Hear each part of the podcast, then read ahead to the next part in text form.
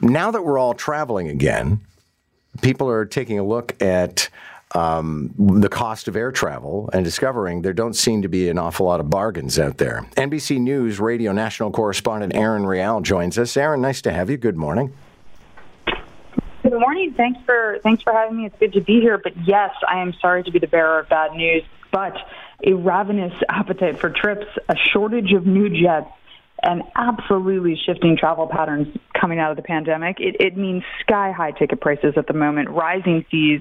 They're likely to stick around, not going anywhere. And uh, airfares for future leisure travel they were up nearly 43% in September from a year earlier. And while that's a difficult one to, to assess because 2021 was still peak pandemic, so if you look at how far up they were since September 2019, they were up 8%, which is a lot. And, and airlines are finding that there's just no shortage of passengers willing to pay up and they expect the trend to continue despite the economic warnings. You know, Delta Airlines they mentioned strong travel demand 27 times on their October 13th earning call. And actually, United Airlines says that September is typically a very slow month for them. It's right after vacation in the summer, before the holidays.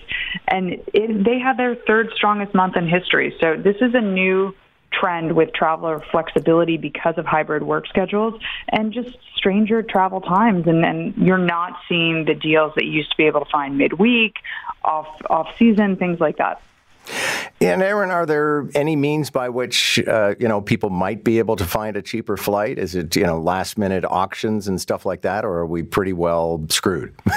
It, it, it's a good question. Um, kind of the latter. But if you're a hunter, um, you can start shopping earlier, and I mean way earlier than you think you need to be. Be ready to pounce if there's any deal, any itinerary that you find remotely palatable. You can also, I've never personally done this, but they say you can shop on Sunday.